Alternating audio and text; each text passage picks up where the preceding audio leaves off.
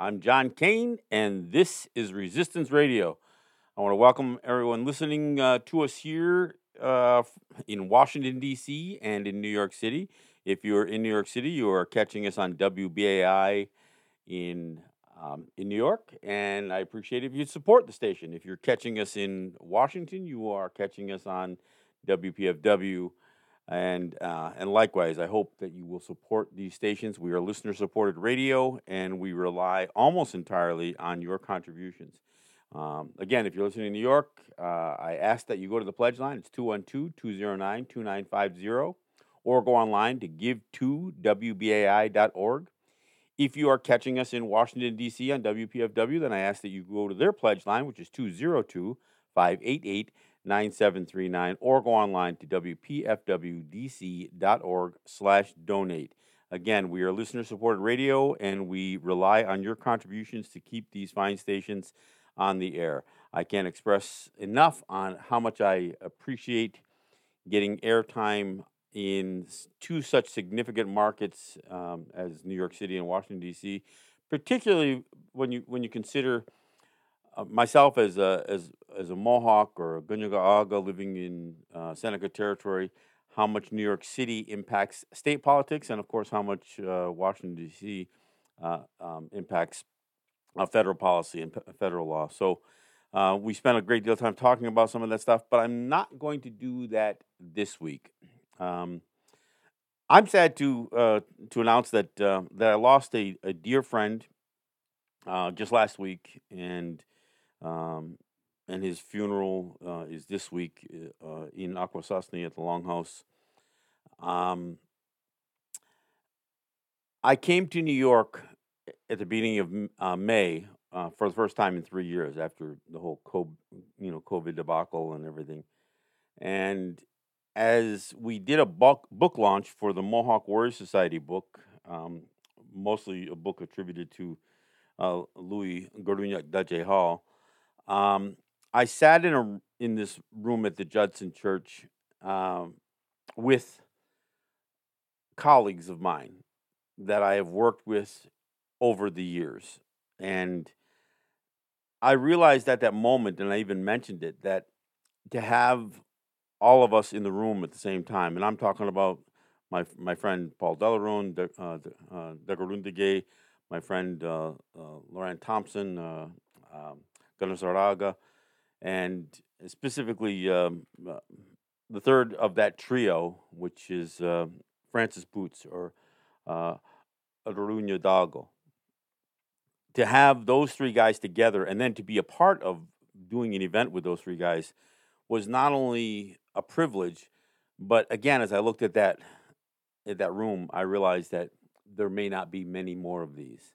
And of course, as it turned out, um, that was the last public appearance where you would have seen not only those three, but four, counting myself, in uh, in the room at the same time. And of course, there were there were others there, and I don't want to leave anybody out. But uh, but we know, as far as Native people go, um, that there's that there has been this trio of men um, that have dedicated not just the, their current status of life educating, but their their entire lives. And you know, so as all of us age, we become keenly aware of our own mortality and the mortality of those who are somewhat older than us. And so again, I um, I regret to inform anyone, but uh, those of you who caught the show and uh, heard me talk about the Warrior Society book, that one of the the contributors to that book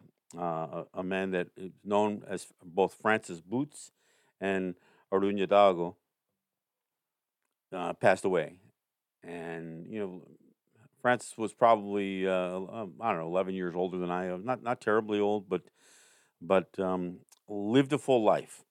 And in our ways, we we express that. We say that he uh, that he lived all his days, and and he certainly did that. And Ateronhiatakon did, did uh, he he bridged gaps in ways that that some of us fail to do, um, and myself included. You know, some of us become almost ideological in our views in such a way that um, we can we have a tendency not to have those conversations with people we don't agree with, and uh, and that wasn't the case with the Arun. I mean, he he did reach across. He he worked in many ways um, with people that you know some of us were maybe perhaps were at odds with, and and in many ways that made him more accessible. Uh, and the thing that I will say about uh, Ateronhiatakon is that he was one of the kindest and gentlest people, period, not just man or woman, but people. He was the kind of person who would give you his individual attention. He wasn't just a public speaker, and he, and he could be a public speaker, and he, and he was a public speaker. He was uh, a master of, uh, of, of our language, and that trio of men that I talk about, um, they utilized the language in ways that many fail to do. They used it to better understand and to communicate with others uh, things about our culture that were uh, are essentially timeless. Because when you utilize the etymology of our language to explain what those people who came far before us were thinking, because you could do that if you, if you understand the language, and that's and that's what these guys offered, and and that's one of the things that that Francis was um, was incredible in conveying. And you know, I I know I've known him for you know I'm I'm I'm in my 60s now, but I've I've known him since my 20s, and we you know we've had times where we could just get together and speak for hours. Um, I I worked in Akwesasne for a while, and uh, and we had a circle of friends that we both shared, and um, and he'd stop by the shop that I that I ran up there, and we we would just have conversations that may or may not have been political. They may not may or may not have been cultural. They they may have been more geared towards I don't know, to, geared towards just what each individual, what what we were going through, and and what our experiences was uh, uh were. So, um, I had a you know, a, again, a real affinity, a real affection towards uh, towards this man, and uh, and I've got to say, uh, uh, I mentioned it when when I was in New York, and I've talked about it since with others, and before that, that I was growing increasingly concerned that this this trio of men who who I view as my mentors are all older than me, some, you know, and the range was anywhere from seven to you know, you know, fifteen years old, older than me or so, uh, and you know, you you see these guys and you think sometimes that you're going to have them forever because it feels like you have, but the truth is you don't, and so for this program, not only do I want to speak um, some about um, Francis Boots, uh, Arun. Um, but I want to talk, I guess, more generally about losing elders, and I don't just mean the older people in your family. You know, you know, look, we all lose loved ones, and we can place um, a great deal of significance on the loss of a loved one. But there, there are also people that go beyond your family, that that teach, that impact hundreds or perhaps thousands of people uh, with with their words and with their presence, and and you realize how our culture depends on the lives of these people, or and not just the in depend going forward, but they they have been influenced significantly by their you know by their lives. So I'm going to talk a little bit about about that too, and go go beyond just the loss of my dear friend. Um, but first, let me, let me talk a, little bit. We we came to New York in uh, in May for this book launch at the, and we did it at the Judson Church down in Washington Square Park. Um, it was uh, it was a decent turnout, and, and it felt great to for me to join some of uh, these friends of mine, and to have you know people come from all over. I mean, from some people made the trip from here in Cattaraugus on the Seneca territory. There were people who came from Mohawk territory and from uh, Tonawanda. I mean, there were literally people from all over, and of course many of you who, who listened to my program um, made the trip out to the uh, uh, to the event and had the opportunity to to re- or the privilege, I should say, to meet and hear some of the people who have been such a, a significant influence to me in my life. So that was it was a great event, um, and the event was based on doing the book launch for the Mohawk Warrior Society, a handbook on sovereignty and survival. And uh, I I contributed a couple of pages to this, but but so did Francis. So did uh, uh, uh, uh he wrote specifically um, a section here about our use of wampum. Uh, you know, because that there's there's so many myths that get created about wampum just being used as money. You know, that's one of the things that uh, uh, you know, that's kind of the, the general or the stereotypical image of what when when people hear a native person use the word wampum, and it's and it's that's uh, that's not really true at all. Um, I'm not saying that we didn't place a value on uh, on wampum beads and on on the on the shells that we use for wampum, but we use them almost as you know mnemonic devices, memory devices. We we wove them into into belts or strung them on strings that to represent a message. And so um, that's what uh, Dago uh, spoke of in, in his book. Look, if you if you haven't uh, ventured out to to get a copy of the book, and if you're interested in any of the stuff that I talk about on the show on a weekly basis, I recommend that you, you, you can go to Amazon. You can go to the you know to the actual um, you know publisher of, of the book. Um, uh, and you can you, you, can order it. And and I, again, much of the content is um, uh, is really geared towards the work of Louis Hall, uh, somebody that that all of us, including uh, Dago, spent such a great deal of time with.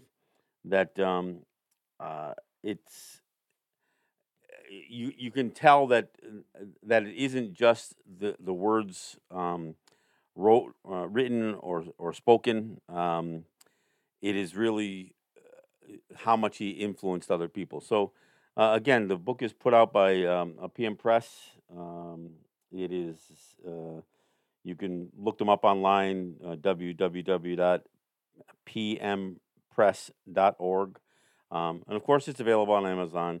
Um, but I, I, recommend. But we offered this as a premium um, for for the show, and I'm not sure uh, you know how many took people took advantage of that to make a donation to the station, um, WBI in particular, uh, in uh, and receive a copy of this book. But you know, if anybody's interested in and they would like to um, reach out to me, um, we I do have some copies, um, and you'll get a chance to read not just the words of uh, of myself and you know other really engaged uh, and, and I hate to even use the word activist because at, at some point we are, are more than that. We're educators. We we all try to play a role uh, in terms of mentorship to others, and no nobody represents that more than uh, Errol And uh, so again, he represents a um, not just a loss in terms of you know the the wisdom and the knowledge and uh, the language skills that he has. Uh, but he also represents somebody who gave so much and for so long. You know, so if you don't know Francis Boots, then that's a tremendous loss to you. And and it's a loss that you'll never really be able to quantify. Although there are so many videos and audios and, uh, and written material that uh, that have captured some of what uh, what Francis was all about so you, you know, in many ways, his words will live on for for many many years. Not just the influences, but but his direct words, because because we have recordings. We actually recorded the book launch Uh, we haven't done anything with the video yet. We haven't uh, done much in the way of post production. I may work to isolate specifically some of the um, the things that uh, that Francis had offered at that book launch, and offered that not just as a, a you know a, a, long video of the whole book launch, but but specifically some of his words and some of his messages that um, he felt needed to be shared at that venue at this event, and, and for the purpose of uh, of launching this book. But uh, but again, you can you can you know pick up the book. It's called the the Mohawk Warrior Society: A Handbook on Sovereignty and Survival. Um, there are uh, contributors, um, not just myself and the, the, the, three men that I mentioned, uh, you know, Paul, Loran, and Francis, um, um, but uh, Kahentinetha Horn. Uh, there, there, there's contributions by by others in here, but it is primarily based on the work of Louis Hall, the man we knew it as uh, knew as uh, Gordunjak Daje.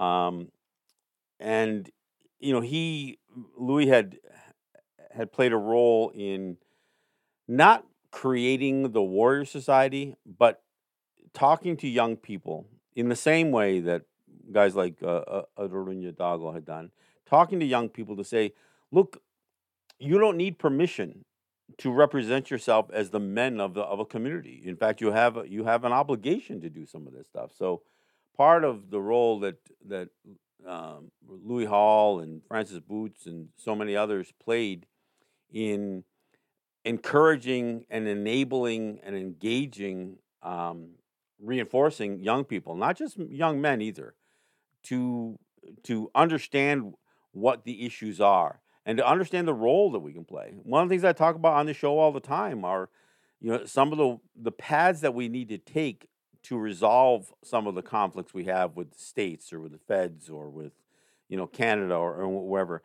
But that these paths are not uh, they these what they call these remedies for the conflicts we have is not necessarily going to come from our oppressors.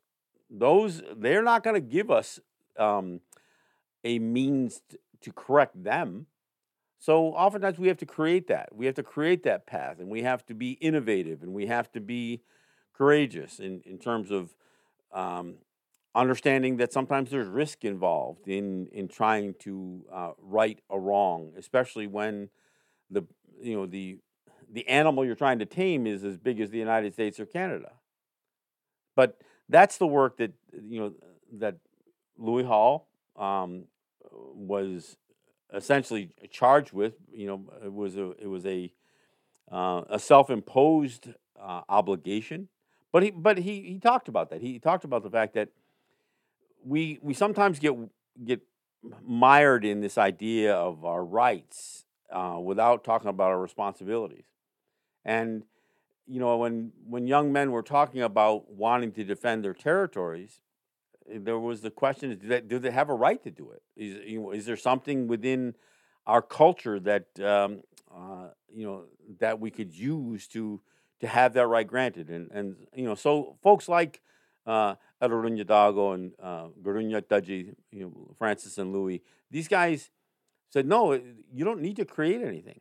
You know, it's it's in there already. We we have this as part of our culture, and so whether we were advancing our culture through song and dance, or whether we were doing advancing it through through speaking and, and standing up to New York State or Quebec or United States or Canada, that's what we talked about you know the thing about what I what I'll say uh, that really is the biggest distinction between somebody like Louis Hall and um, and Francis Boots is Francis traveled. Uh, you know, I'm not saying Louis didn't, but most people will always associate Louis Hall with um, uh, with Kahnawake, but uh, or Gunyange, but uh, but Francis was very well known. He, you know, this this younger generation that that was encouraged and empowered, I would say, by folks, the older folks like Louis Hall, um, took our message to on the road. We, you know, we did the, the, the these uh, traveling caravans, these unity caravans, and you know the um, what we call the white roots. Um, you know, spreading some of the, the this this messaging, and So guys like uh, like Francis were were well known throughout Native communities, not just in, in Six Nations, not just on the in Ontario or Quebec or in you know in New York, or not just in, in some of the, the major cities around our, our communities, but in in those individual Native communities. You know the, the thing about uh, Dago is that he wasn't looking to speak at venues with you know ten thousand people in a room he wasn't trying to fill an auditorium. He he was much more intimate than that with his conversation. So it didn't matter if it was one on one or if he or, or if he you know was sitting with you know at a you know at a coffee shop. That's where he was at his best. That was where he was the most comfortable. And and the thing is that he wouldn't hesitate to pull up a seat alongside somebody who he had never really engaged much with before. I mean, it's it's easy for us to to find comfort in the people that we were most familiar with, but oftentimes the the thing that that struck always struck me about um, the guys that I was most influenced by, including including Francis, was the humility, the the sense of humor, and and the way that these guys could elicit a conversation out of you. He, they didn't just talk to to you or at you, and um, you know, and and so as I said, as I as we did this event back in May, I was you know again very aware of the significance of that event, and I was very aware that the likelihood of having many more engagements with with these same people was was probably not likely. I didn't know that the book launch uh, in New York would be the last time that we would be able to gather like that. I didn't know. I feared that it might be though. And you know, and so that brings me to talk in a more general sense about community and about the people in our community. You know, one of the things that you know that is real obvious to me is that not just from a native perspective, but we see this in in all um, the social confines eh, and and the the diversity of, of uh, social networking that exists in, in the United States and Canada, um, in, in the Western world, we have lost the sense of community. We don't have that same responsibility that goes beyond perhaps the four walls of our own home. I mean, if we could argue about how responsible some households are, but uh, but I don't. That's not where where I want to go because I think there there are plenty of good mothers and fathers and grandparents out there, but still, as uh, as responsible as they are to their immediate family, we seem to have a breakdown when it comes to community. Now, now look, I, I would love to sit here and say that we have these strong, vibrant longhouse communities in, in our territories but I don't think that's that's true at this point. I think that they were. I think that we had a resurgence in many of these communities, and, and again, I'm I'm probably going to anger a few people by, uh, you know, by offering some of this. But in the communities that I've lived in, not just the ones that I've traveled to, because some that I've traveled to are better at this than than others. But in the communities where I live, you can see it's it's a very tight circle, and it is not necessarily um, a circle that engages the entire community. And so when we lose that sense of community, we lose the ability to not only talk to each other, but we also lose the ability to gain something that is so important um, to Haudenosaunee culture, which is consensus. We don't. We lose the ability to uh, to talk about an issue and come to an agreement. Now, look, according to my culture, that should be done through the clan system. But honestly, almost any issue becomes you know becomes a conversation both at the you know you know at the lunch table, at the coffee shop, and then when when you really decide to get together to address this issue. The problem is that that we, we aren't doing those larger meetings. We we you know uh, there are some communities that use their longhouse only for ceremonies. They they don't use the the processes laid out in what what we call the Gayenara Goa, to to address issues within a community. You know, and I'm not. And look, this isn't just a condemnation of uh, of of the Longhouse necessarily. It's it's really more of a broader condemnation to our loss of uh, of that sense of community. And so when we when we allow some of that stuff to to degrade over the years, what we really miss the most is the fact that the the oldest people in our community who who possess the memories that go far much farther back than than any of and the rest of us have. You know and of course i'm rapidly becoming uh, at the age where where some will call me an elder but uh, you know I, i'm not there yet as far as i'm concerned and while i have memories that the, the 20 and 30 year olds you know can't have there are people that are still with us that their memories are tied to language they're tied to experience that we experiences that we only talk about you know residential schools. Some of the the most blatant racist um, environments that those that came before us had to live in you know i'm not saying that, that we aren't all experiencing assimilation um, processes and pressures, uh, indoctrination pressures. You know, not just from a government standpoint, but from you know social media and uh, media in general. But what those who came before us experienced was some uh, you know what was harsh.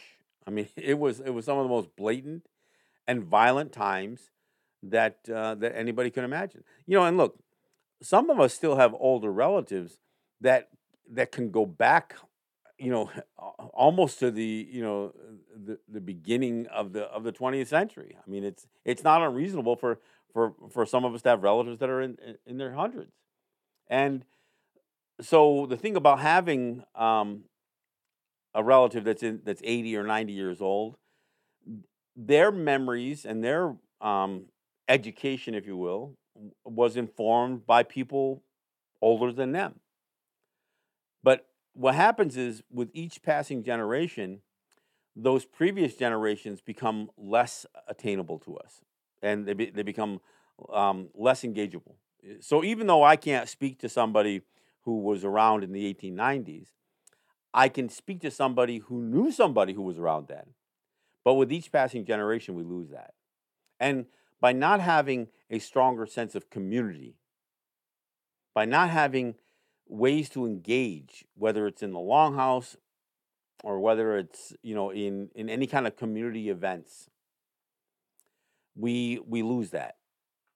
You know, the one thing I, I will say, and and you know, I'm I'm I'm actually recording this show on on a Monday because um, I will be traveling to Akwesasne for for Tuesday, Wednesday, and Thursday, which is when uh, the funeral will be for for Francis. But the Tuesday and Wednesday, are part of the process. And and as much as this is a um, um, a sad event, a sorrowful event, because I know how many people have were impacted by uh, uh, Dago. I see this as an opportunity to reconnect with people I, I haven't seen, especially in you know coming out of this whole COVID era.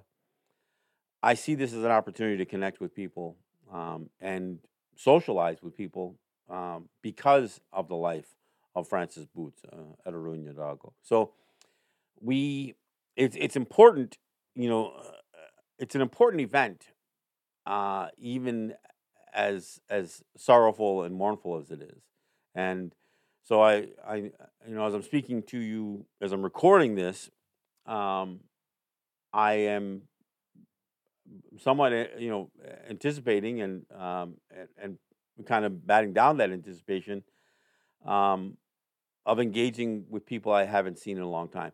These are the kinds of events that that do bring communities together. So you know, and, and you know, we, we talk about it all the time. In many cultures, they say, "Geez, the only time I see my family is at uh, weddings and funerals," and and that's true. That's true across many cultures, and it, and it shouldn't necessarily be that way. But that doesn't mean that we shouldn't be uh, willing to fully engage when there is a, a, wedding, a funeral, or a birth, or, or whatever else. uh, we need to take the time. We need to take the time to to be more engaging with multiple generations, our, our elders and our youth. And you know, and I think guys like Louis Hall and Francis Boots, they they epitomize that. I don't know anybody who was uncomfortable uh, having a conversation with Francis because he he actually provided a level of comfort in the way he engaged you. And and look, I he had language, so he could, you know, he could um, uh, teach various concepts within the language, and and he felt very strongly about the language. He, you know, he he eh, was among those people who think one of the biggest problems that that we have today is the fact that we that we don't have a more um, versed population of language speakers, and you know, so where where I've seen on occasions, you know, people have used that knowledge of not just language but culture almost as a as a tool to empower themselves. That's that's not you know that wasn't what the what the folks that I associate with do. We don't we never saw in these men, whether it was Louis Hall or uh, Hidalgo, we never saw in these men somebody who used their knowledge as power. You know, quite to the contrary. These guys use their knowledge as another obligation that they had to share that knowledge. And, and again, you know, I I'm grateful that we have essentially hours of audio and video of many of these speakers that that you know have that you know have passed on, including Francis Boots uh, Ateronhiatakon. And you know, and I I haven't even begun to work on the the video and the audio from the book launch, and and we have much of it captured, almost all of it captured, so we will. But I've also had the pleasure of having uh, Francis join me on my programs, my podcasts. Uh, he's been here in this studio with me, uh, and you know, and and he's and he's taking the opportunity to record, especially with with guys like uh, uh, uh, Paul Delaronde um, and and Loran Thompson, uh, Ganazaraga. The these guys have have worked so well together over the years, and and you know I hate to say it, but there will be a gaping hole in that trio of uh, of of men and teachers that um, that so many of us have relied on. And but you know the thing about having impact on people is that both Loran and Paul will, for many years, speak of Francis Boots. They will utilize not just the things that he said, they won't just incorporate it in their message. They will attribute those messages to its source, to, uh, to Francis Boots. Because that's the way these guys are. They aren't just, I mean, look, all of us accumulate a certain amount of wisdom, knowledge, memory uh, over, over the years. Oftentimes, we we have a tendency to um, to incorporate what we're taught by others into our messaging without ever attributing where that, that knowledge came from. I'm, I'm probably as guilty of that as anybody.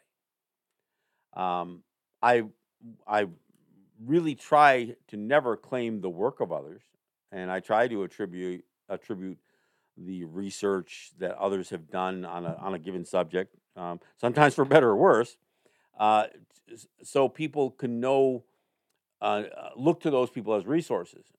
Because whether they've written something, you know, like in the book that you know that we launched here, this Mohawk Warriors Society book, or whether they've um, participated in podcasts or YouTube videos or you know or or whatever. I mean, it's it's it's probably always easier to find some you know the written word uh, offered up by uh, you know, by knowledgeable people, but honestly, our culture is is not as prone to be one that produces um, book writers, and you know I, I, struggle with myself. I know I have been scolded uh, over and over over again uh, to get myself you know in front of the computer and start to write so I can produce and, and I've got you know two or three specific book concepts uh, you know formulated and notes taken, but but it's it, it's not a part of who we are. And you know, so whether you know we hear this from guys like Paul Delaronde, oh, why don't you write a book? Why don't you write a book? And he goes, I don't, I don't have the time. And unfortunately, some of that is true because we don't know how much time we have. And so if our gift is the spoken word, sometimes it, it, it seems inappropriate for us to try to convert personally that convert that spoken word into the into the written word and not knowing h- how much time we have. I mean uh, and you know obviously to, to write a book to produce a book is a time consuming uh, endeavor. And um, for some of us and and i and people could argue whether it, this is an accurate way to to evaluate this or not. For some of us we look at that time that we will spend to write a book as time that we're not doing something else.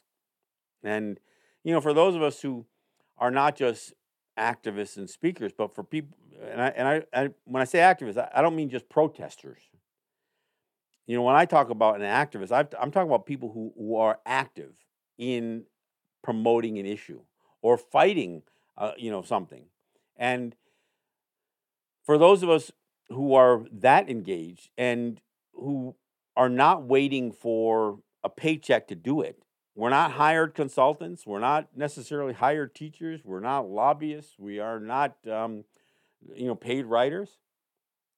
We are people who are passionate about some of these issues, and so we use whatever gift we feel we have. And if and if it is a, a the gift that somebody like uh, Dago had, which was to engage people directly, whether it was one on one or whether it was you know in a you know perhaps a, a small venue. That's the opportunity that we have, and and and the thing about Francis, he wasn't a big guy, but when he began to speak, he almost got bigger because his voice was strong. His his message was clear. His command of both English and uh, of, uh, of, of our native language was was such that it, it it almost made him blossom as a human being beyond his his physical stature. And uh, you know, and I see that in others too.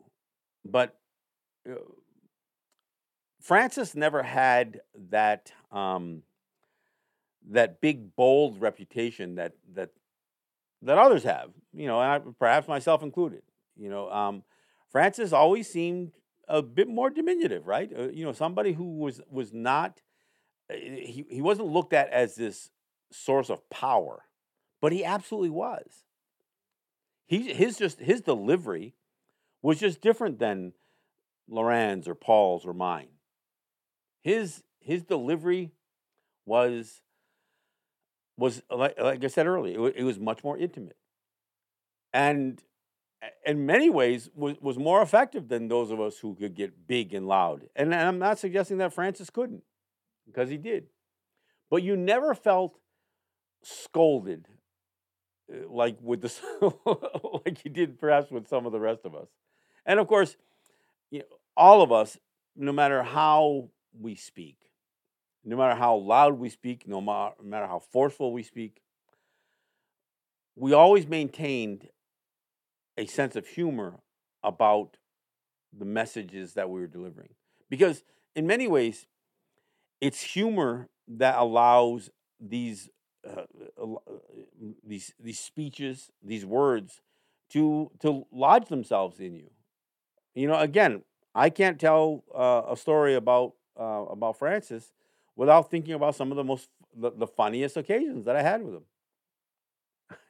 I, I'll tell this one story, and and not everybody's going to find it as humorous as I did, but you to be at the table with him, sitting in a diner with a bunch of us. We were we had gathered over over the tax fight that we were uh, having with New York State at the time, and it was over tobacco taxes.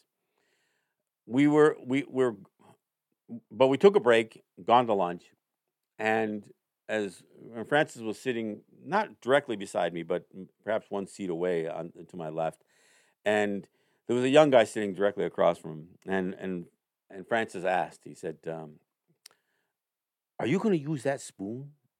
and and, and the young guy didn't have coffee, but but Francis did, and he said no. He goes, well, well, can I borrow that spoon? Can I use that spoon? And so the young guy hands Francis the spoon. But when he did it, he didn't grab the spoon by the handle. He actually grabbed the spoon by the you know by the spoon part and put his thumb right in the middle of the spoon as he handed it up to Francis. And I don't know, maybe a part of him thought, well, if I'm handing it to him this way, then he'll have it that uh, Francis will receive it handle first.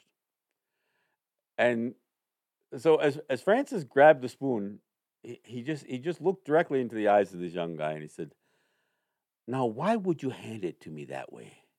And you know, and, and the, the rest of us couldn't help but, but break up because it, it was clear that you know this kid didn't didn't think twice about placing his thumb on the part of the spoon that would ultimately go into you know whether it was going into his coffee or going into his mouth, and uh, um, and you know, although it could have could have come across as a bit of a scolding, it was it, it was really just the question and the the tone and the and the sense of humor that we knew Francis to have that would um, make him ask that question. Uh, and obviously, a circumstance, but um, you know, and it's one of the, it's that's just again one of the opportunities that that, that and this was this might have been 25 years ago, but I still remember that story. I still remember sitting in that diner and uh, and and watching Francis engage with the young guy, and in a way, you know, scolding him perhaps by uh, by asking the question, but uh, but in another way, making a funny event out of it. Look, as I said earlier, we all lose loved ones. Eh, you know, our parents, our grandparents, our aunts, our uncles, um, elderly people in our community. But from a native standpoint, every time we lose an older person in our community, especially an older person who's lived the full life of engaging with other people and teaching and and you know traveling, uh, you know, for the purpose of of sharing his wisdom, we know what a significant loss that is. And, and we hear it all the time. Well, we hear it all the time while we're losing our language speakers. You know, and, and, and every year we, we have less, you know, fluent speakers. I don't know if that's true anymore. I think, you know, we've had pretty strong language programs in, in many of our territories, you know, our, our Haudenosaunee territories. But it's one thing to be able to speak the language. It's another to have that knowledge about the etymology of the words. Because you know, look, we, if we treat language just just as uh, a means for communicating what we're doing today, we can oftentimes use that language as labels rather than descriptions. And you know, in you know, I've I've heard other Native pe- people say this, but much of our language, the indigenous languages of um, of Turtle Island, are not nearly as noun based as um, English and, and, the, and the Latin languages are. So that means that rather than having a, a label to call a chair a chair, our words would describe or explain what what the function of that was. You know, of course, it meant our words were a little bit longer sometimes. And I've said this before on the program, but, but this is one of the better better examples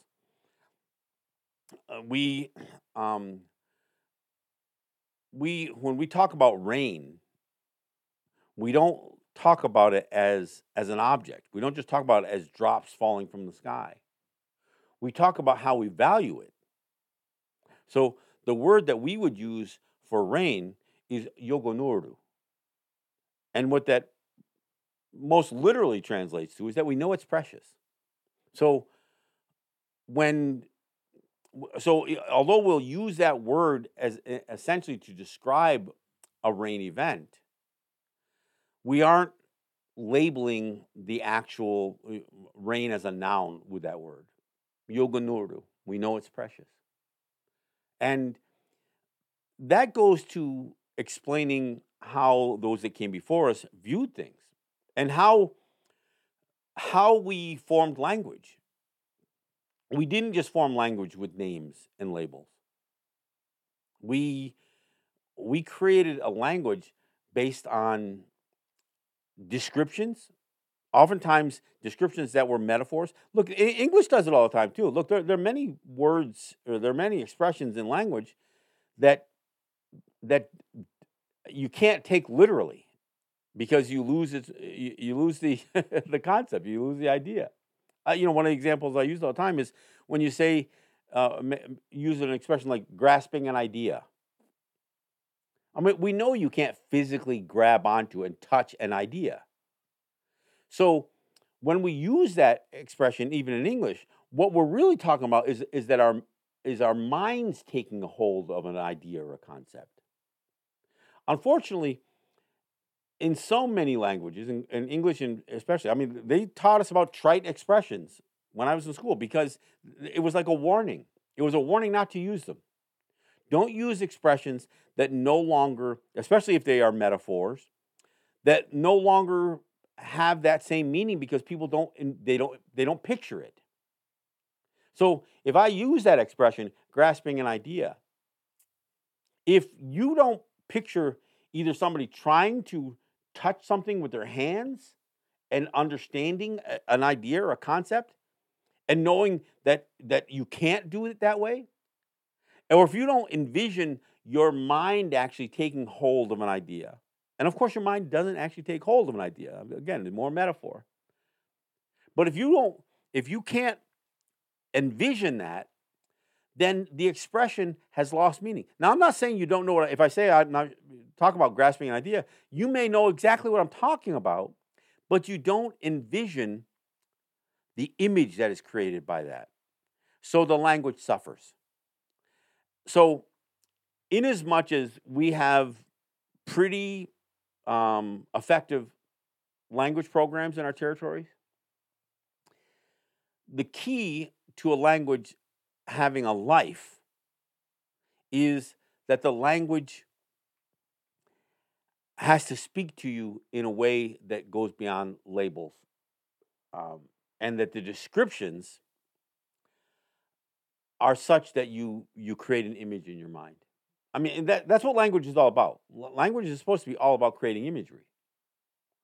But if we reduce that language only to labels, then the imagery doesn't lose its effectiveness.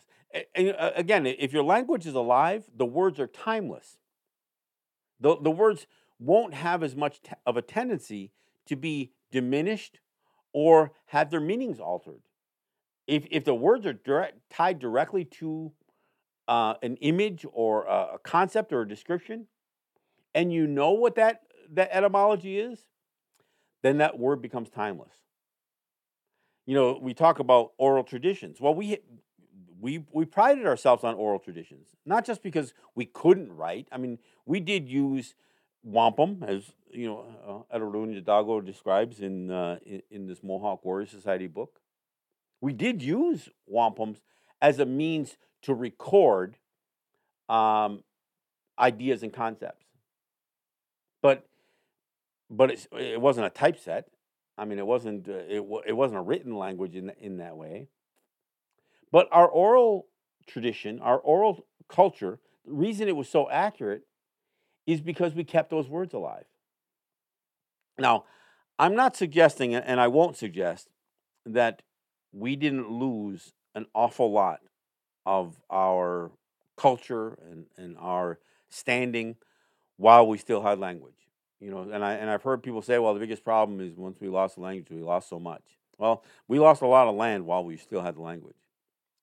We, um, you know, oftentimes we were, uh, I would say that Native people were ill prepared for the level of ruthlessness that we would be met with in everything from promises made, trees uh, engaged in, um, just just how ruthless um, you know white men could be, and and how much they could influence others to be just as ruthless. You know, I think about the buffalo soldiers. People, you know, oftentimes have this misnomer about what a buffalo soldier was because it seemed like a way that a black man coming out of slavery could gain a certain amount of stature, you know, by donning a uniform and, and fighting for the United States.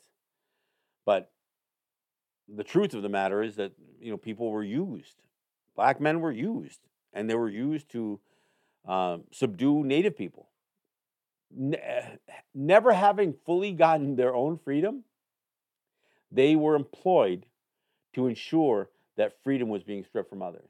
That's that's what Buffalo Soldiers were. You know, I know, and it sounds all romantic when uh, you know um, when when people other people talk about it. People misunderstood understood um, Bob Marley's song uh, about Buffalo. I mean, he, he says it, "Fighting for America." I mean, and I don't think people understand, understand the sarcasm that comes in into you know Marley's lyrics. But again, this is the problem when when language suffers and people no longer can interpret what somebody meant with what they say. And and look, that can happen in any language, but it certainly can happen in, in our languages as as we lose the, the most you know knowledgeable and the and the elderly amongst our communities who who may not have been alive at the origins of our language because our languages go back thousands of years, not just hundreds of years. But they uh, had a, a greater understanding about the language usage and the etymology, and that's not something that is um, um, embraced as much. And, and frankly, it's not embraced in, in the teaching of, of any language. I mean, when you think about you learning to, to speak, you know, a European language, or you know, uh, for instance, you know, you, you get inundated with just phrases and phraseology until until that you know allows you to grab onto a, a little bit more of the language. I mean, the language tapes, for instance, we hear about them all the time. But that repetition of a word, you know, that we associate it with with a an object or a an action, uh, isn't the same thing as understanding the etymology of that word or where that word comes from or why those that came before us use those expressions. You know, of course, you, you, we know that many languages are related. So you look at the Latin languages, Italian, you know, Portuguese, Latin itself, much, you know, even some of the um, the Anglican or Germanic languages have been so much influenced. French, uh, influenced by um, you know by Latin, and it's you know those those languages considered Latin languages we know know there's connections there. You oftentimes see shared root words and that kind of stuff. And of course, indigenous languages like from here will never have that same um, you know uh, root as the Latin languages do, or a shared root. Although across native territories, and you will find this from, from native people from the east coast to the west coast, there there are certain concepts and there are certain words that have traveled, and and that we use them and we and we share them but I, you know, as again, as as I get through what I think for for me personally is is a bit more of a rough week because of the loss of Ateronhiatakon, Francis Boots. I I just have to encourage people to not put your uh, your elders on a shelf. And and look, we'll have plenty of time to talk about everything they did in their lives when they're not with us. But if we don't engage them while they, they are with us, and, and that's the one thing I'll say about Francis, he was fully engaged every single day. He lived every one of his days to the fullest, and he used every one of his days to engage people. I um, I see the death of uh, Ateronhiatakon as a as a loss, but I see his life as a gift, and I think he's it's still a gift that can be shared, even for those who will never have an opportunity to, to meet him and engage him physically and personally. So I encourage people to, to look for his writings. Again, he- he's got an excerpt in uh, uh, in the Mohawk Warrior Society book. You can find uh, him on YouTube, and you know I've I've seen videos across Facebook and Instagram, all kinds of places. And I'll be sure to um, um, to go through the process of um, editing the video from our book launch. So so the final public appearance of uh, Ateronhiatakon, Francis Boots, uh, we will get that out and make that available. So I want to thank you guys for for allowing me to to honor um, my friend, and and hopefully some of the words that I shared with you today will make you reflect a little bit more on some of the people in your own community, especially the elderly, and seek them out. Catch the stories that you perhaps you've never heard, or maybe it's stories you've heard dozens of times. There's a richness in hearing them from uh, from a, from a source. So I want to encourage you to do that. Again, I'm John Kane, and this is Resistance Radio. I hope that you will uh, um, you share the program. I hope that you support WBAI and uh, WPFW for giving me this space. This show will also get put up as a podcast, and you can share it that way and uh, and catch it anytime. I want to thank you for listening. I'm John Kane, and this is Resistance Radio.